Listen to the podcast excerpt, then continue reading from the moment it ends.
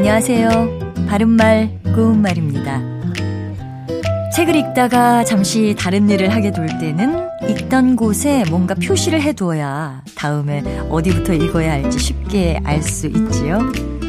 이렇게 표시를 하기 위해서 책의 낱장 사이에 끼워두는 물건을 통틀어서 보통 책갈피라고 합니다.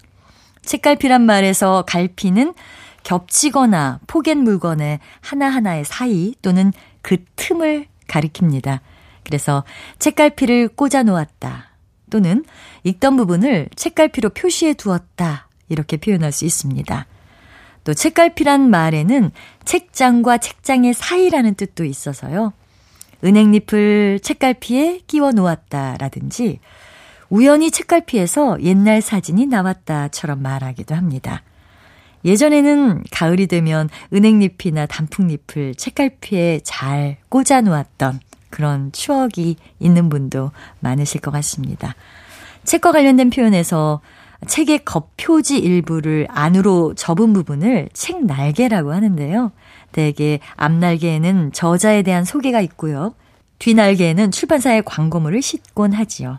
그리고 예전에는 새 학기에 교과서를 새로 받으면 종이나 비닐 같은 것으로 더 씌우는 것이 일상이었던 시절도 있었는데요. 그렇게 책의 겉장이 상하지 않게 하기 위해서 종이나 비닐, 헝겊 따위로 더 씌우는 일 또는 그런 물건을 책 가위라고 합니다.